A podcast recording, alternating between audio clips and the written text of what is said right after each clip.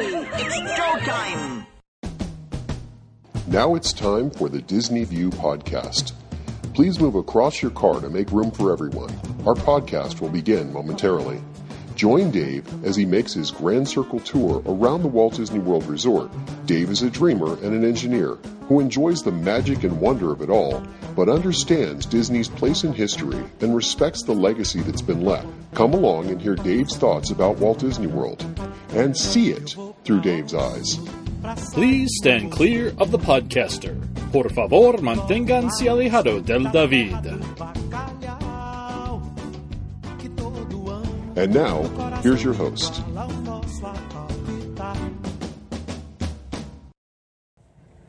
Hey everyone, it's Dave. Welcome to another edition of Dave's Disney View podcast. On today's podcast, I wanted to talk about some news that's happening in and around the Walt Disney World Resort and the Disney Company in general, and kind of take you through some of the things that I've seen and heard that I think are worth mentioning at this point. I'm going to start by talking about Epcot and Guardians of the Galaxy. Guardians of the Galaxy looks and sounds like it's going to be kind of a cool attraction, that there's something kind of neat there. They've really kind of caught the immersiveness of it, that they've figured out how to regain that sort of moment of talking about something that's really immersive. I know Disney has kind of lost out on that a couple of times recently, but it sounds like they're kind of getting that back and, you know, getting that mojo back, if you will. The problem I have with it is that, number one, it's not something that I can ride on because I've heard that it's got a little too much movement for me, and also that the screens are a little disorienting at times. So I don't know what I'm going to do. I know I can't ride on it, but I'm not sure if I'm going to go in and actually see the queue area, because I understand the queue is really supposed to be really nice too. And I did enjoy the Guardians of the Galaxy movie, at least the first one. So, you know, it might be worth seeing at some point, even if I don't ride on it. Then again, I might just watch the videos and just take it that way, because that may be the best I'll be able to do. I'm not sure how that's going to work with, you know, Lightning Lane and whatever else, and whether I really want to wait in the queue for a long period of time just to look at it and not ride it. So I'm not sure how I'm going to work that out. And this is part of the bigger problem I have. While they are recapturing the immersiveness of it, they're still leaving people out like me that have that issue with, you know, being able to go on motion rides. And it's unfortunate, you know, that they really haven't thought this through. I realize that they want to cater to the audience, but, you know, where is it for the people that can't do it? It's supposed to be for everyone, right? That's the idea, is everyone can experience and enjoy. But here's a really big e-ticket type attraction that I'm never going to be able to enjoy. And it's kind of sad in a way that they keep creating these and I can't take them in. And I feel kind of bad about that, not because I'm sad about what they're doing, but it just feels kind of unfortunate that I get left out and other people like me get left out in some way. The other thing to consider is the fact that Epcot is no longer Epcot. I mean, the Universe of Energy really captured what we're talking about as far as, like, the environment and energy and our future needs and how we as people interact with Earth, which is really what Epcot was about. And now that you've taken that away and just stuck an intellectual property behemoth of a building in there, it loses everything about what Epcot was. Epcot was about the building styles and the fact that the buildings all had a form to them, and they had a function that was associated with that. You know, the angles of the buildings were all important, and the nature of the way they came together was all part of what it was. And now you've got this roller coaster building behind it that's showing there, and you can see it. And it loses what Epcot is all about. And, of course, because it's not about, you know, your sort of futuristic view of the world, it's just sort of a ride about a movie, it kind of loses something. And it's unfortunate, again, that they've done this, but I realize that's what Epcot has become. It's no longer anything like what it was.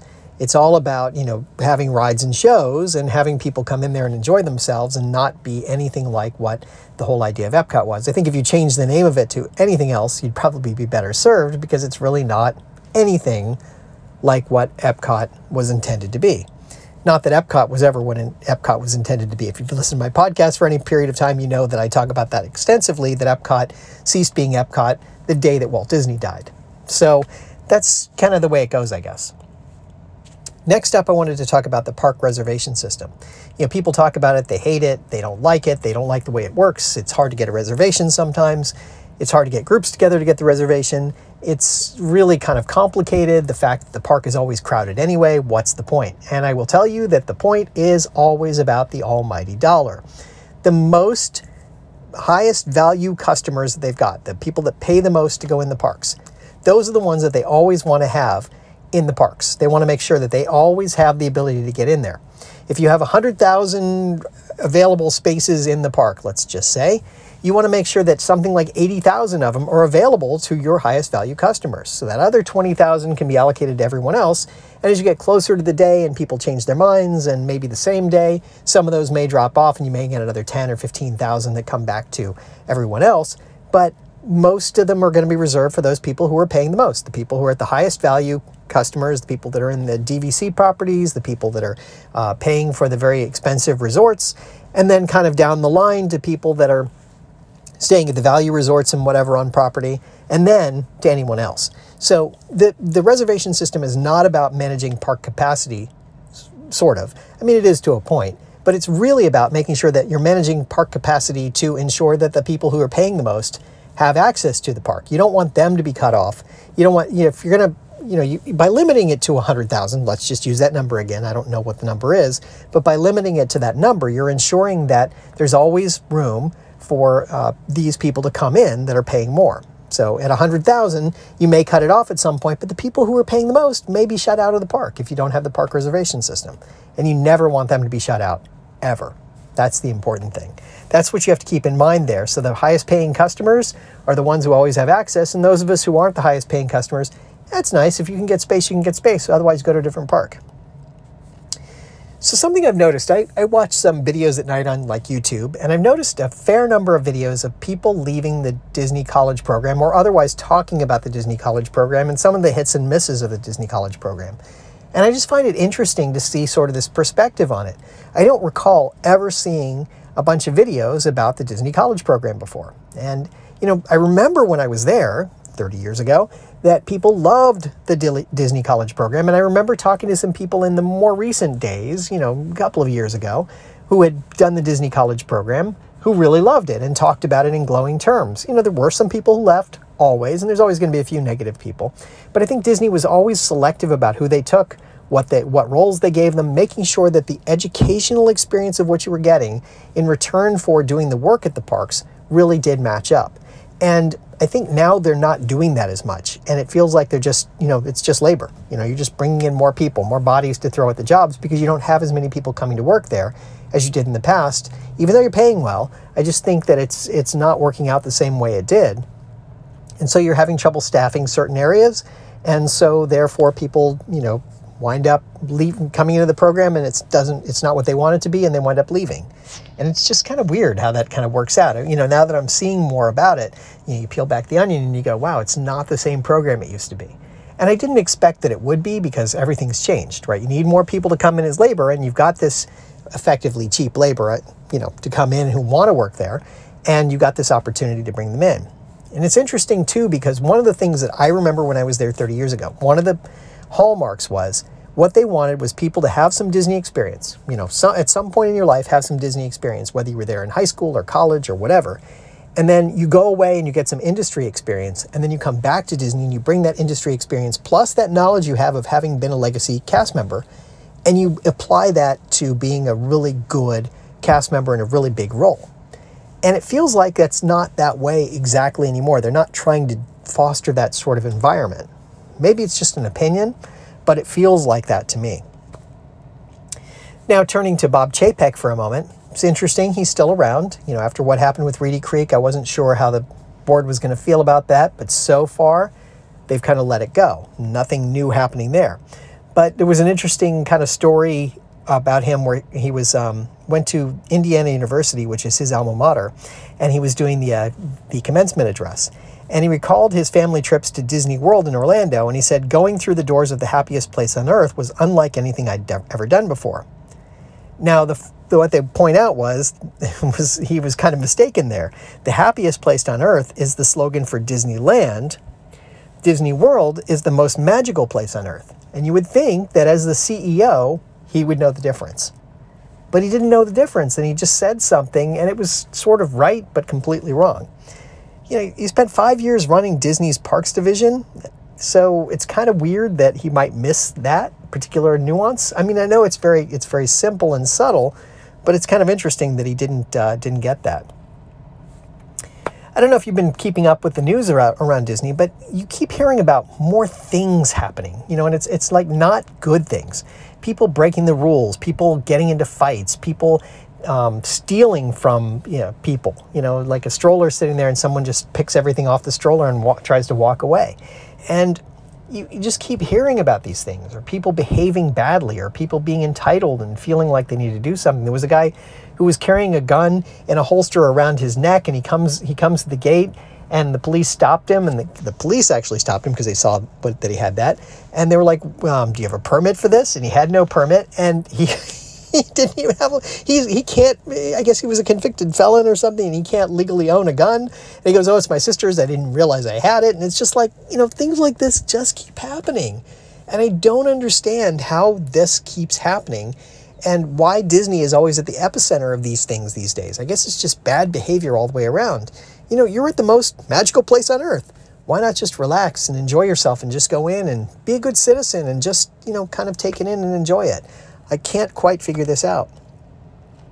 Now, there's a story going around that Congress wants to change the copyright rules. Mickey Mouse was copyrighted in 1923, I believe, when Disney was founded. And there was a 75-year copyright rule. Then Congress extended the copyright rule to be 100 years. And so now it's coming up on the time when Mickey Mouse would enter the public domain. And Disney doesn't like that. Congress is kind of miffed at Disney in the same way that DeSantis, the governor of Florida, is. There's this weird sort of, I don't know, it's a culture war thing. I don't even understand it. But there's a whole thing that they want to take away the copyright rules. And it's weird, you know, in the way they're talking about it, they don't really even understand how the law works or how copyrights work or how companies operate, because the way they want to take it away is the most pedantic, silly way. It doesn't even make sense, and probably wouldn't stand up to a constitutional challenge, you know, a legal challenge in any way, because it's just kind of strange the way they've set it up, and they really don't get it. Sure, I get it. You know, copyright rules need to be changed. I'm not disagreeing with that point. But I think we need to kind of, again, it's time to take a step back and think about it. What does this mean? We changed the copyright rules. What does that mean? What should be the rule? Maybe at that 100-year mark, it's like, okay, it's time to let the copyright lapse and let Mickey enter the public domain. Maybe that's the right thing to do, you know, and that's okay. But it's just weird how this, you know, we get involved in these weird sort of politics games instead of just talking about what the actual issue is. There's also a discussion in Congress about whether Disney should have a no-fly zone over it. Disney has had a no-fly zone over it. It was an unofficial no-fly zone for probably the 1980s up until September 11th. And then after that, it became an official one because the largest tourist destination, you didn't want to have planes flying over it and have the risk of someone crashing a plane into Disney World. So it made sense. Now they want to take that away because they're mad at Disney and we shouldn't have this and blah, blah, blah. But, you know, it's back to what's the import here? Why do we have the no-fly zones over Disney? You know, the unofficial one they had was just because Disney kind of controlled their own airspace, and there could be planes flying over it at a certain altitude, but mostly the control center routed them around it because it was the safer thing to do in the event of any sort of an accident. And maybe not something intentional, but just anything that might happen. So it's one of those things where it makes sense to maybe change it, but again, put a little thought into it and try to decide what you're going to do. And speaking of, you know, sort of this interaction between Disney and politicians, there was a poll conducted recently where Governor DeSantis and Disney were both polled, and, you know, what's your feeling about them? What's the popularity look like? And Disney polled better than DeSantis did. They got a better rating, more popular than the governor. So it just goes to show you kind of how this all nets out. Disney still has that clout and that power. And then speaking of DeSantis and what he's doing, what he's talking about now is taking over Reedy Creek, the whole improvement district, and he would run it. He would run it. The state would run it, and basically would dictate how Disney manages itself. And then he said, "Oh, I'm going to put them on the hook for any money they owe, and in the bonds, and I'm gonna just flaunt the law and just go ahead and make it happen that way, because that's the way I want it to end. And no matter what, this can't end well. There's just no good ending to this. He continues to pile on and pile on to Disney because he's trying to tell Disney what to do. Disney's a private company. Disney should be able to do what it wants to do, even though I agree the whole law maybe needed to change a little bit. There's something odd happening there.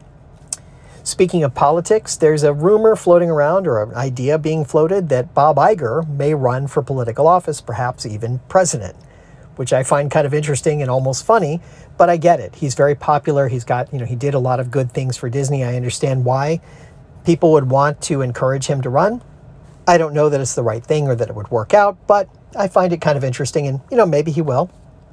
Maybe he'll start off with a state office or working for someone's office. Maybe that's how he does it. There was a lawsuit that was filed about Disneyland's pass holder program and the fact that they said there were no blackout dates, and yet because of park capacity, they basically were having blackouts so people couldn't use their park passes. And Disney argued, well, that was a condition of what we had in there. And the way the terms and conditions were written, that's not clear. That's not spelled out specifically. And it's been changed since, I believe, but at the time that they were selling these passes, that wasn't really spelled out. So they were able to proceed with the lawsuit. A judge agreed to go ahead and let the suit proceed, even though Disney tried to dismiss it. So this is going to be interesting. And I don't think this is actually going to come to any sort of a trial. I think Disney will find a way to basically have some sort of arrangement with the people that have filed the suit. It's some number of people, it's not that many, to go ahead and make it go away. And maybe settle out of court, find a way to make it work. But it just feels like I think they're going to make it go that way. There's also a story that came out about Disney being a barometer for the economy. And there's a couple of economists and people who work on Wall Street and so forth that look at Disney and they go, what Disney does tells us what's happening in financial health. When Disney is doing really well and their park capacity is up, spend is up, and there's people staying in the hotels, it tells us the economy is doing well. When they're not, the economy is not doing well. And it usually is a leading indicator because people stop traveling and stop spending their money when the economy is starting to take a downward turn because people are trying to conserve. Now, you could look at it and realize that in this case, people had a lot of pent-up demand over the course of a couple of years. And certainly Disney is a place to go and forget your troubles. So people want to go there. And they've had the money saved up, and they didn't get to go previously, so now they're all going. Everyone wants to clamor to go to Disney. So you could maybe make the case that it's not so much a barometer as much as it is just a moment in time when people are finally getting out and able to travel again and do some things, even internationally. So maybe that's the case, but it's still sort of a barometer. It still gives you an indicator of what's happening with Disney. I think there's still something to that. It's just going to be a little bit more that you have to look at it a little more carefully than just saying that it's truly a barometer. But I found it interesting that Disney is used at some points to kind of see how financial health is going. And speaking of financial health, Disney had their first quarter earnings and they weren't as profitable. And, everyone looked at it and went, oh, well, that's not good. But you have to remember that Disney, one of the things they did when the parks were closed, they traded on their brand, they took out loans, they got people to invest in them, these other companies to invest in them, so they could stay afloat, right? They just didn't want to go into the red really badly, so they were taking loans and trading on their brand for a period of time. Now those loans are coming due. So when they're making money here through the gates and through the things that they're doing, they're repaying some of that debt that they've got.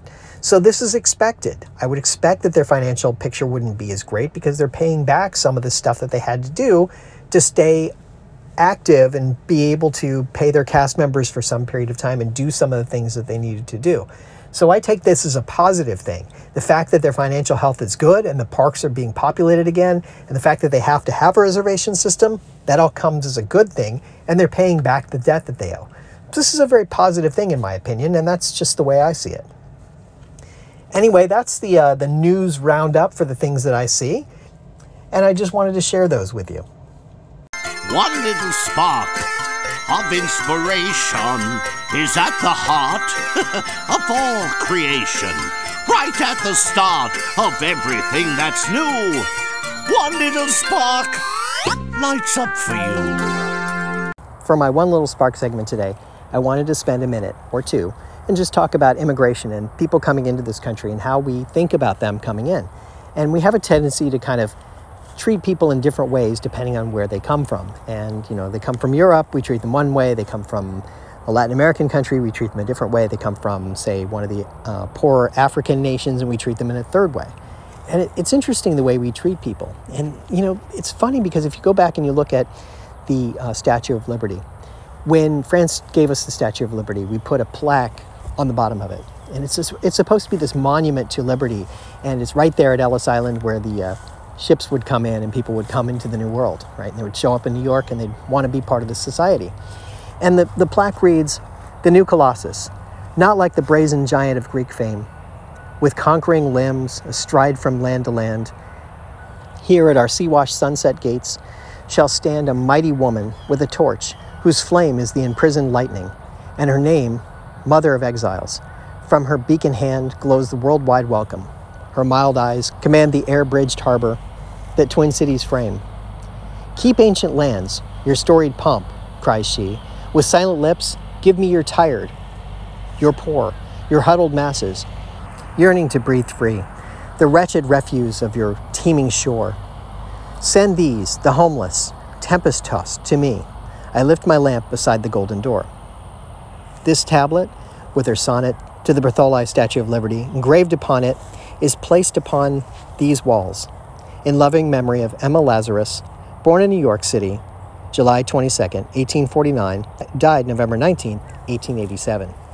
She wrote a sonnet, and it was good enough that the city of New York decided that they had to put it on the Statue of Liberty to express what the Statue of Liberty was all about and why it's important to let immigrants come here. And we forget about that sometimes. We forgot about it early on when the Statue of Liberty was first erected here. You think about when people came to this country and they came through Ellis Island to come here. People were marginalized in some cases, and if they couldn't afford to pay for themselves to be here, they were sent back to wherever they came from or detained for long periods of time. And over time, things have remained more or less the same. You know, so we're not really bringing in the tired, the poor, the huddled masses. We're not always embracing them. And I don't know what the right answer is, but it's interesting to think about what this stood for and how we treat it in society. I just wanted to give you pause and think about that as we think about immigrants that come to this country. And think about how your family emigrated here and how your family achieved something and you've got something now to call your own that your couple of generations ago, maybe they didn't have. Or maybe you come from some wealth and they did have it and you had the privilege, the ability to come here and live a good life. You just need to think about it and think about it through other people's eyes as well. And think about your neighbors and the people that come to this country and how we can welcome them in some ways. You know, what's going on in the Ukraine? We can certainly welcome people from the Ukraine into our homes, into our communities, and give them the extended hand. Cook them a meal.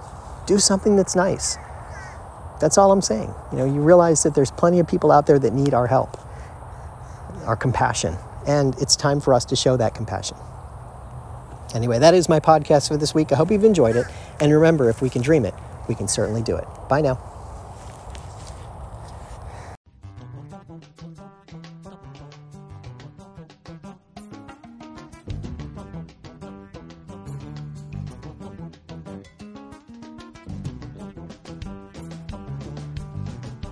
Thank you for tuning in to the Disney View podcast. We hope you had a pleasant stay and arrive home safely. Please remain seated until your ride vehicle stops completely. Then, gather your personal belongings and step out onto the moving platform.